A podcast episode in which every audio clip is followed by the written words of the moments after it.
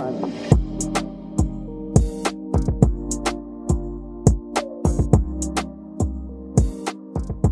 So, willkommen bei der nächsten Mondlandung. Diesmal wieder mit meinem Intimus Niklas. Vielen Dank. Freue mich sehr, wieder dabei zu sein, besonders heute. Sehr schön. Das Thema kam auch von dir. Und zwar die 80-20 eines epischen Lebens. Hm, ja, wollte ich schon immer länger gerne mit dir darüber sprechen. Genau. Ich glaube, es gibt drei Fragen, die sich jeder stellen muss. Das sind die Mhm. offensichtlichen. Die können wir fix aus dem Weg räumen. Und dann können wir zum, zum Krux kommen, zu den zwei Themen, die wir uns beide überlegt haben, die vielleicht nicht alle auf dem Schirm haben. Hm. Genau. Fangen wir mit den drei Fragen an. Erstens, wo lebst du? Ja, ganz, ganz kurz zusammengefasst. Offensichtlich ein Riesenhebel, weil es einfach alles beeinflusst, was du machst den ganzen Tag. Und äh, wir beide können, glaube ich, darüber sprechen, beides irgendwo Auswanderer aus Deutschland nach Bali, dass wir hier einfach radikal glücklicher sind. Und Total. das sich auf ganz vielen verschiedenen Arten äußert. Total, nicht jeder kann einfach nach Bali auswandern, aber wo man wohnt, kann auch innerhalb eines Landes sein, Ja, innerhalb einer Stadt, innerhalb äh, eine, eine Stadtviertels. ja man kann es runterbrechen. Man kann's so runter- und hochbrechen. Möchte. Und äh, es hat einen radikalen Einfluss. Ja, ja, definitiv. Die zweite Frage ist, was du machst. Ich glaube, Steve Jobs hat mal gesagt, du kannst nur happy sein, wenn du denkst, du machst great work, was auch, ja, die Hälfte von deinem Leben ist für eine lange Zeit. Das heißt, du musst was machen, wo du überzeugt davon bist, dass es äh, das Positiv ist, das dich weiterbringt und was dir Spaß macht und für dich authentisch ist. Nur Genau. Dann, nur dann kann es. Äh, Spaß und authentisch, Amen. sein. Und drittens, mit wem bist du zusammen? Mhm. Ja, der auch sehr offensichtlicher Gedanke, wenn du mit jemandem dein Leben teilen willst, dann wirst du ganz folgelogisch die meiste Zeit deines Lebens damit verbringen. Also es lässt sich irgendwie immer darauf zurückbrechen, alle drei Prinzipien. Wo verbringst du viel Zeit mit? Was hat einen großen Einfluss auf dein Leben? Genau. Das sind so die drei offensichtlichen großen Fragen, würde ich sagen. Genau, das sind die, die allergrößten Fragen im Leben. Jetzt kann natürlich nicht jeder an diesen Fragen zu viel rütteln. Vielleicht Mhm. hast du früh geheiratet, vielleicht hast du eine Ausbildung gemacht oder studiert und hast jetzt einen festen Job, Mhm. vielleicht hast du gerade ein Haus angezahlt. Ähm, und natürlich sind diese Dinge nicht so leicht zu verändern Mhm. wie andere Dinge.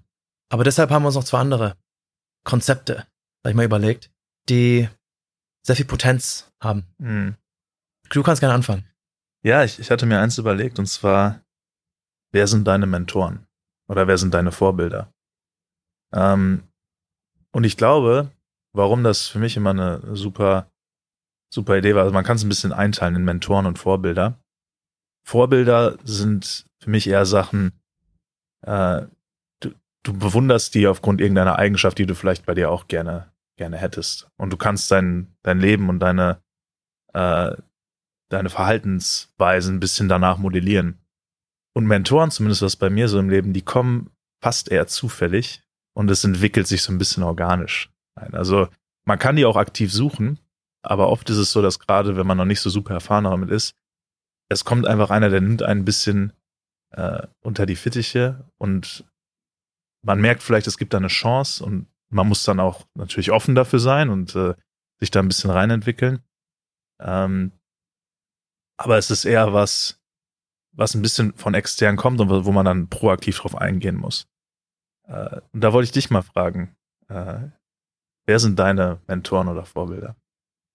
Erstmal finde ich die Unterscheidung sehr interessant. Ich habe Mhm. noch nie zwischen Mentoren Mhm. und Vorbilder unterschieden. Für mich habe ich das alles in eine Suppe geschmissen. Hm.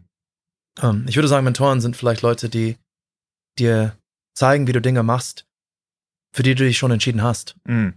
Ja, das ist ein guter Punkt. Genau. Und Vorbilder Punkt. sind Leute, die Dinge verkörpern, die dir vielleicht noch gar nicht bewusst sind, Hm. dass du sie haben möchtest. Und vielleicht ist es auch wieder eine Sache, welche Vorbilder für dich ähm, authentisch sind, kommen darauf an, was du für ein Typ Mensch bist. Total. Also was, wo dein Trieb dich hinführt. Total. Und du kannst dir deine Vorbilder nicht aussuchen. Ja, genau. Die suchen dich aus. Genau. Wie du dir auch deine Interessen nicht Wie du deine. Interessen nicht aussuchen kannst. Ansonsten würden wir uns alle für Erdkunde interessieren. Zumindest als wir Erdkunde in der Schule hatten.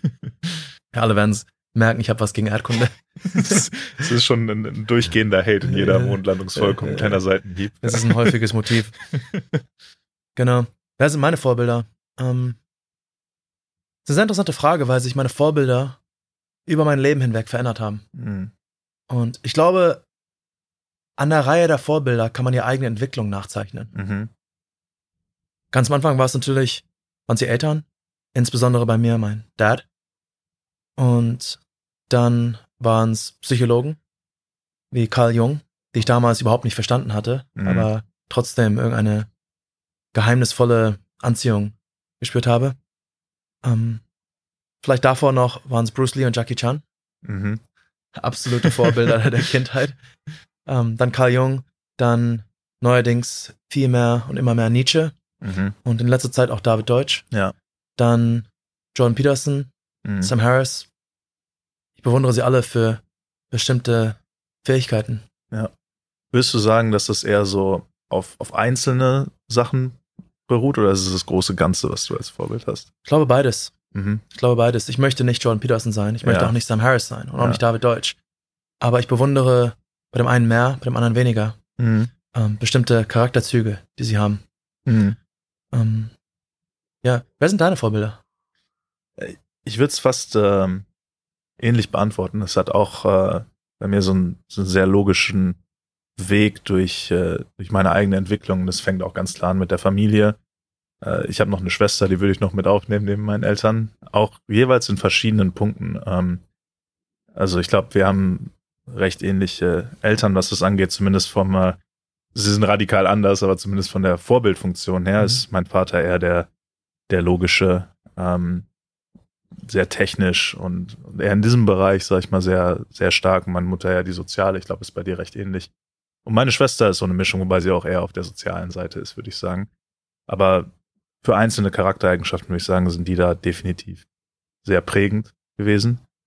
Ähm, wenn man es dann weiterentwickelt, kann man sagen, ähm, während der Arbeit mein alter Chef sicherlich eine große, große Auswirkung gehabt.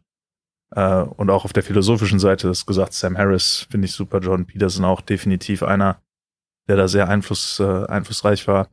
Ähm, also ich würde auch sagen, ich habe es ziemlich stark auf einzelne Bereiche immer gehabt. Also wenn du sagst Sport, dann habe ich einen Sportler, den ich dir nennen kann. Kobe Bryant. Kobe Bryant.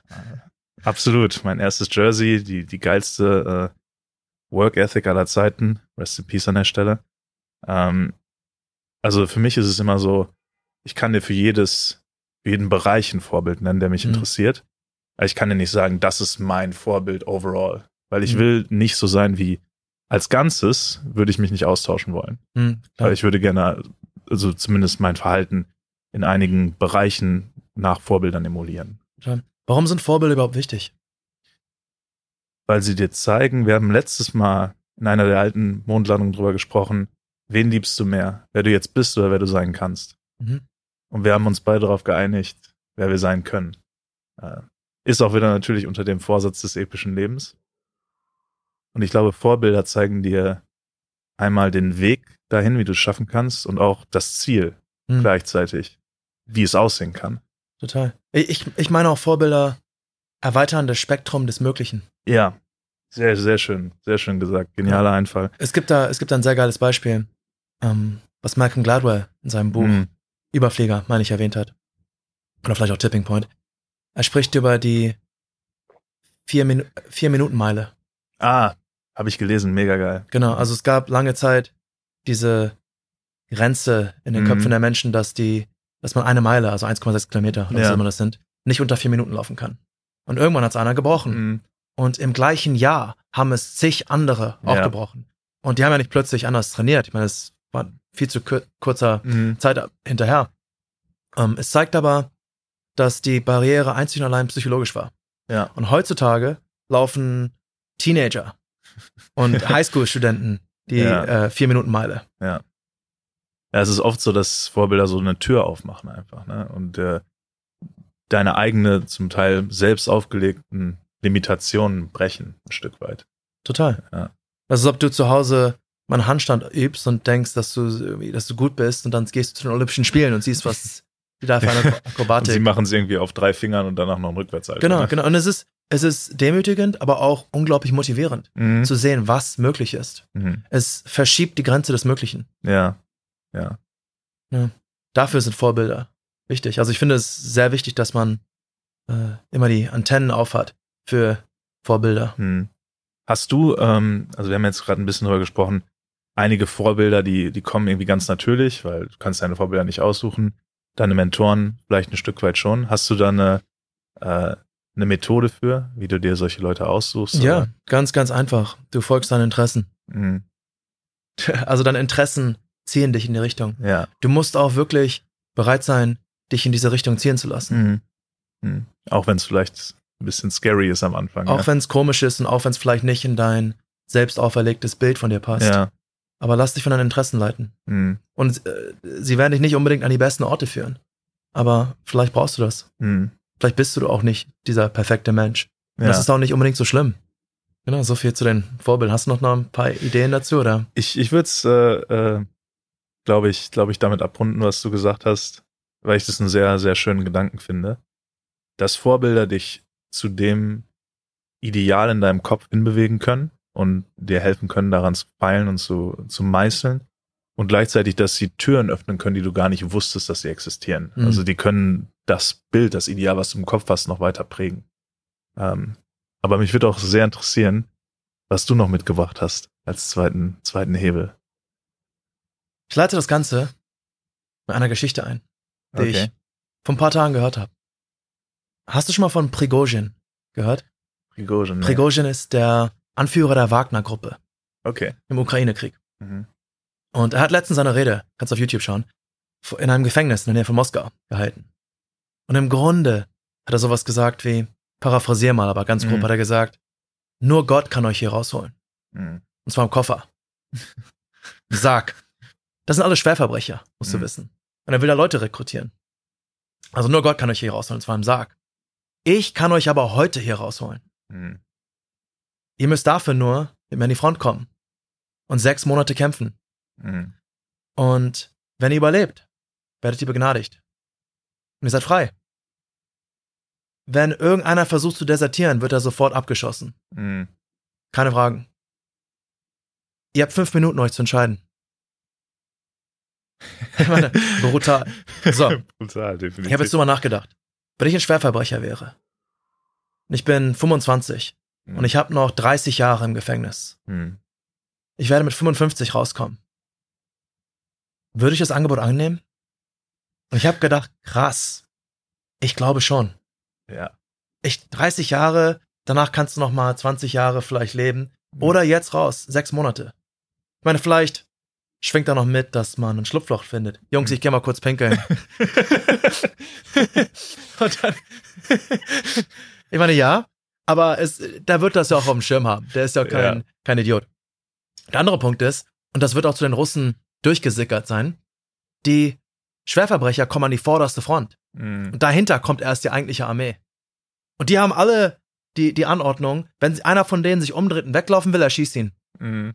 Also die Überlebenschancen sind nicht optimal. Ja. Das wissen sie auch. Und ich meine, dass hier eine sehr pikante psychologische Einsicht zu ernten Mhm. ist. Und zwar, warum würden hier, oder warum haben viele Leute hier zugesagt?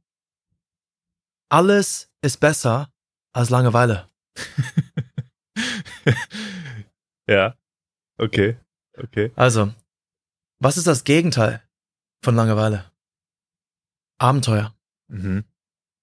Ich meine, dass Abenteuer eine sehr unterschätzte Komponente eines epischen Lebens ausmachen. Mhm. Wir sehen an diesem Beispiel des Gefängnisgedankenexperiments, wie schlimm es ist, Langeweile erleben zu müssen. Jeden Tag den gleichen Tagesablauf, ohne Aussicht auf irgendetwas Interessantes. Ja, das ist ja tatsächlich, glaube ich, auch die größte Strafe, ne? Ich meine, du hast einfach bis in diesem unglaublich langweiligen Komplex gefangen. Dein Tag ist immer gleich. Du weißt genau, okay, ich bin irgendwie 23 Stunden in dieser Zelle, eine Stunde am Tag darf ich da auf dem Hof und irgendwie einen Stein wegtreten, mehr oder weniger. Äh, ja, und dass, dass das so unheimlich destimulierend ist für den Ja, Geist. seelenzerquetschend. Ja, Und das Witzigste ist, wenn sie diese Leute noch weiter bestrafen wollen, nutzen sie noch mehr Langeweile, nämlich Einzelhaft. ja. stimmt. Stimmt, das ist die Steigerung, ja. Also Langeweile You get wird, in the hole. Genau so. Lang Langeweile wird zu, zu, zu Waffe. Mhm. Und wir wollen also keine Langeweile haben. Aber gleichzeitig legen wir zum gewissen Grad in unseren selbst auferlegten Gefängnissen. Mhm. Ich merke das bei mir selber, weil ich manchmal in meinen Routinen, Ja. fest sitze. Im, Im Gefängnis der Routinen. Und Mhm. ich weiß ganz genau, wie die ganze Woche aussehen wird und auch wie die nächste Woche aussehen wird. Und das Problem dabei ist, man ist von zu viel Gewissheit umgeben. Und Mhm. Gewissheit ist ein anderes Wort für Langeweile. Ja. Und das Gedankenexperiment zeigt, wie wichtig uns Abenteuer sind, dass wir etwas erleben können. Deswegen sagen die Soldaten, hey, sechs Monate, aber zumindest muss ich diese blöden vier Wände nicht mehr anschauen. Und zumindest passiert irgendwas in meinem Leben. Und wenn ich da äh, eine Kugel in den Bauch bekomme, Ja. immerhin passiert irgendwas. Und dafür bin ich bereit, dieses Todesurteil zu unterschreiben. Jedenfalls, Ich meine, ich würde sagen, es ist noch ein weiterer Punkt. Äh, grundsätzlich stimme ich dir natürlich Ja. hundertprozentig zu. Aber die Karotte ist halt auch, okay, ich habe nicht nur jetzt sechs Monate, sondern danach ein ganzes Leben noch, wo ich wieder andere Sachen machen kann. Aber Total. im Grunde genommen auch die Langeweile durch mein, ja, durch andere Sachen bekämpfen kann. Ja. total. Die Langeweile ist auf jeden Fall so schlimm im Gefängnis, Ja. dass viele Leute sagen, wenn das halte ich nicht mehr aus. Und wenn ich Ja. irgendeine Karte bekomme, egal wie schäbig diese Karte ist, ich werde sie nehmen. Ja. Jedenfalls, ich glaube, dass man für ein episches Leben viel mehr Abenteuer planen muss. Mhm. Und ich habe da eine lustige Geschichte von einem Freund von mir. Mhm. Ähm, der hat mir das anhand eines geilen, an- anhand einer authentischen Geschichte für ihn erklärt. Und zwar Kämpfe zwischen Kleinwüchsigen. Okay. Jetzt Ähm. mit vielem gerechnet, nicht damit, aber. Ja, ich ich habe ich hab ihn nur auch gefragt, Kleinwü was meinst du denn? Ja. Und er meinte, naja, kleinwüchsige Menschen, Kämpfe. Ähm, es gibt auch auf Bali, die nennen das, Mhm. glaube ich, hier äh, Midget Boxing. okay. Äh, Ich will jetzt hier keinen Ja. beleidigen, das ist hier ein Ding auf Bali, nicht, dass ich es unterstütze. Ich erzähle nur von meinem Freund, der da immer hingeht. Und ich habe ihn gefragt, warum gehst du zu diesen Kämpfen unter Kleinwüchsigen? Mhm. Also im Prinzip Kleinwüchsige, die sich boxen. Mhm. Und er meinte, Wolter, das ist eine Tür, ein Portal zur Unterwelt. Du kommst dahin und da sind die schrägsten Persönlichkeiten. ich meine, es braucht schon eine schräge Persönlichkeit zu sagen, hey, ich gehe abends zu einem Kampf für Kleinwüchsige. Und dann sind noch diese Kleinwüchsigen die äußerst interessantesten Mhm. Persönlichkeiten. Ich meine, die, die haben offensichtlich mit anderen Schwierigkeiten zu Ja. kämpfen gehabt als ähm, die nicht kleinwüchsigen Menschen. Und trotzdem haben sie sich dafür entschieden, dass sie da alle äh, äh, zum, zum einem Boxkampf zur Verfügung stehen werden. Das sind also krasse, interessante Persönlichkeiten. Mhm. Und mein Kumpel geht da hin und meint, du lernst im Publikum sehr viele interessante Leute kennen, aber auch gleichzeitig, wenn du mit diesen Kleinwüchsigen sprichst, das sind die offensten, herzlichsten, authentischsten Menschen, die Mhm. unfassbar lustig sind und die haben die krassesten Geschichten. Mhm. Und wenn du dich mit ihnen anfreundest, dann nehmen sie dich mit auf irgendwelche Partys und irgendwelche Underground-Events. Und die kennen wiederum die schrägsten Leute. Und dann Mhm. wachst du morgens auf und denkst, wo war ich denn da? und dabei entstehen die krassesten Erlebnisse. Mhm. Du siehst also, es, ich drücke das mal in meiner Sprache aus, da ist sehr viel Ungewissheit Mhm. drin. Wenn du jetzt sagst, dagegen, ich gehe heute Abend Tischtennis spielen, Mhm. was soll denn da passieren? Ungewisses. Kannst du vielleicht, kannst vielleicht umknicken. Kannst gleich umknicken. Aber das Spektrum, Ja, der Umfang des Unbekannten ist sehr begrenzt. ja. Wenn du sagst, ich fliege nach Malle an irgendein Hotel, all inclusive, und ich lege mich jeden Tag an meinen Hotelpool, was soll denn da passieren? Ich meine, du kannst nur hoffen, dass neben dir irgendeiner liegt, der dich auch noch anspricht und Mhm. dich in ein interessantes Gespräch verwickelt. Und dann sagst du, oh, das war ja ganz toll. Du kannst aber auch gleichzeitig sagen, ich plane extra Dinge, die Ungewissheit birgen. Mhm. Wir fliegen zum Beispiel nächste Woche auf die Gili Islands. Mhm. Das ist eine kleine Insel neben Bali. Du kannst in einer Stunde um die Insel spazieren und es ist wie eine Art Blackbox, weil es da auch keine Polizei gibt. Ja. Das heißt, alles ist dort erlaubt. Und es gibt da abends coole Feiern und du lernst unglaublich viele Leute kennen und so weiter. Und ich glaube, ein Grund, warum wir uns so darauf freuen, ist, weil es so ein ungeschriebenes Blatt ist. Wir wissen nicht, was da alles passieren wird. Wir wissen einfach nur, dass wir mit den Jungs eine epische Zeit haben werden, Ja. weil wir da die krassesten Dinge unternehmen werden. Ja, das stimmt. Die, wir, wir haben sehr wenig äh, Sachen da festgezurrt. Ne? Wir wissen grob, wo wir, ste wo wir schlafen werden, wann wir da sind und that- that's it. Ja, Genau. und der Rest passiert. Und wir planen noch coole Sachen. Wir wollen Ja. schnorcheln gehen. Wir Ja. wollen vielleicht eine Angeltour machen Ja. und irgendwelche riesigen Fische da rausziehen und dann äh, Markus die Route in die Hand legen und vielleicht fällt er ins Wasser und wird von der Schildkröte gebissen. Was weiß ich. Aber es, es birgt Ungewissheit. ja, definitiv. Ähm, und ich glaube, das, das kann jeder für sich ganz, kon ganz konkret umsetzen, indem er Mhm. einfach nur dieses Framework einmal äh, äh, aufnimmt. mhm. Und zwar plane Dinge, die Ungewissheit birgen. Mhm. Flieg zum Kilimanjaro und kletter da nackt hoch.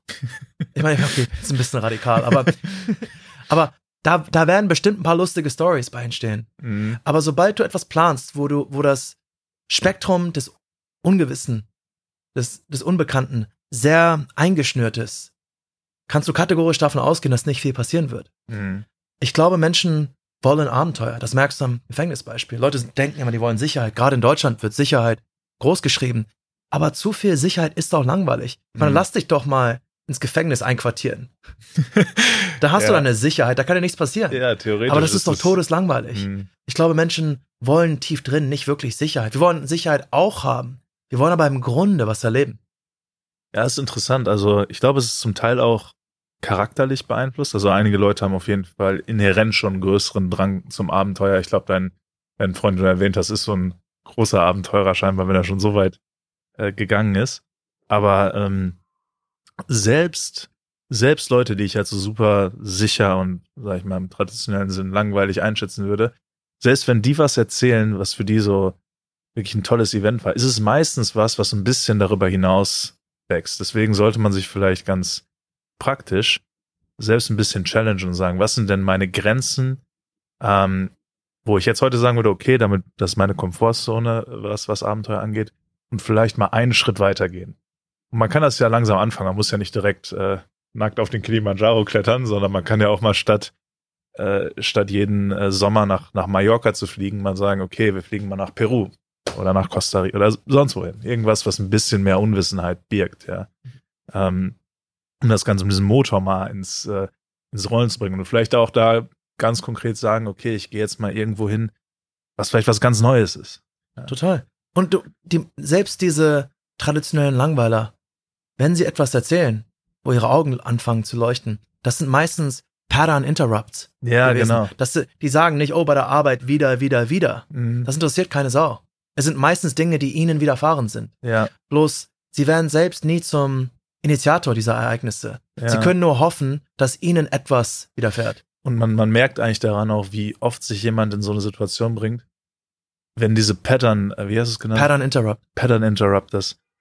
Wenn, wenn manche von den Leuten erzählen ja heute noch von Sachen, die ihnen vor mal vor sieben Jahren passiert Genau, sind. genau. Und sie zehren davon. Ja, Sie genau. zehren davon. Es ist, weil dein Alltag endlich mal durchbrochen wurde von Mhm. etwas Neuem. Ja, Und ja, wir müssen nicht alle an die, äh, an die, an die Front mit, mit der Wagner-Gruppe. so Ähm, weit müssen wir nicht. wir sind frei und wir sollten das nutzen. Wir sollten coole Dinge unternehmen. Und es geht nicht nur darum, dass wir hinterher eine Geschichte zu erzählen haben. Es erfüllt auch eine praktische Funktion. Mhm. Und zwar, das Leben besteht aus viel mehr Ungewissheit als Gewissheit. Und je länger du in deiner sicheren Blase lebst, umso weniger vorbereitet bist du, wenn tatsächlich etwas mal schief läuft. Mhm. Wenn du tatsächlich mal mit Ungewissheit konfrontiert wirst. Es ist so so eine Art Konfrontationstherapie, tatsächlich mal Abenteuer in Angriff zu nehmen. Denn wenn dann was Schlimmes passiert, du gewappnet bist, weil du weißt, wie man grundsätzlich mit Unsicherheit Mhm. umgeht. Ich würde noch einen Gedanken gerne, gerne einbringen, weil wir gerade ja auch über Vorbilder geredet haben und an sich selbst arbeiten und im Grunde genommen ist eine Routine ja was extrem Gutes dafür. Ich Mhm. glaube, ohne Routinen, wir sind ja auch, glaube ich, auch, können wir ganz persönlich sagen, ich glaube, wir haben beide recht starke Routinen hier auch in, in Bali. Ähm, und ich glaube, die sollte man auch beibehalten, grundsätzlich, weil sie dich wahrscheinlich, so viele Raps bringen dich einfach näher ans Ziel ran und schneller ans Ziel. Ähm, aber diese Routinen funktionieren auch besser, wenn man sie ab und zu mal ganz bewusst unterbricht. Also, dass man so ein Abenteuer, auch- ich glaube, wenn man sein ganzes Leben nur als Abenteuer sieht und sagt, okay, heute fliege ich dahin und heute Morgen mache ich das Ungewisse und dann das und das, dann ist es auch irgendwie so ein Risiko, dass man sich da drin verläuft. Ja, und dass es nichts Total. Besonderes mehr ist, dass das dann die Routine sozusagen ist. Total. Man braucht etwas, was die Routine in, Scha in Schach hält. Und, und du brauchst eine Luke zum Unbekannten, Mhm. was vielleicht neue Routinen reinholen kann. Mhm. Weil die Routinen, die wir jetzt gerade haben, sind alles andere als perfekt. Ja, ja. Und du brauchst ja, diesen Mechanismus, diese Feedbackschleife, die Mhm. immer wieder prüft, ob deine Routinen entweder richtig kalibriert sind oder ob, ob sie überhaupt sinnvoll sind. Mhm. Weil Ja, einige der, einige der besten Routinen, die kennst du einfach noch gar nicht. richtig. Wie willst du sie kennenlernen?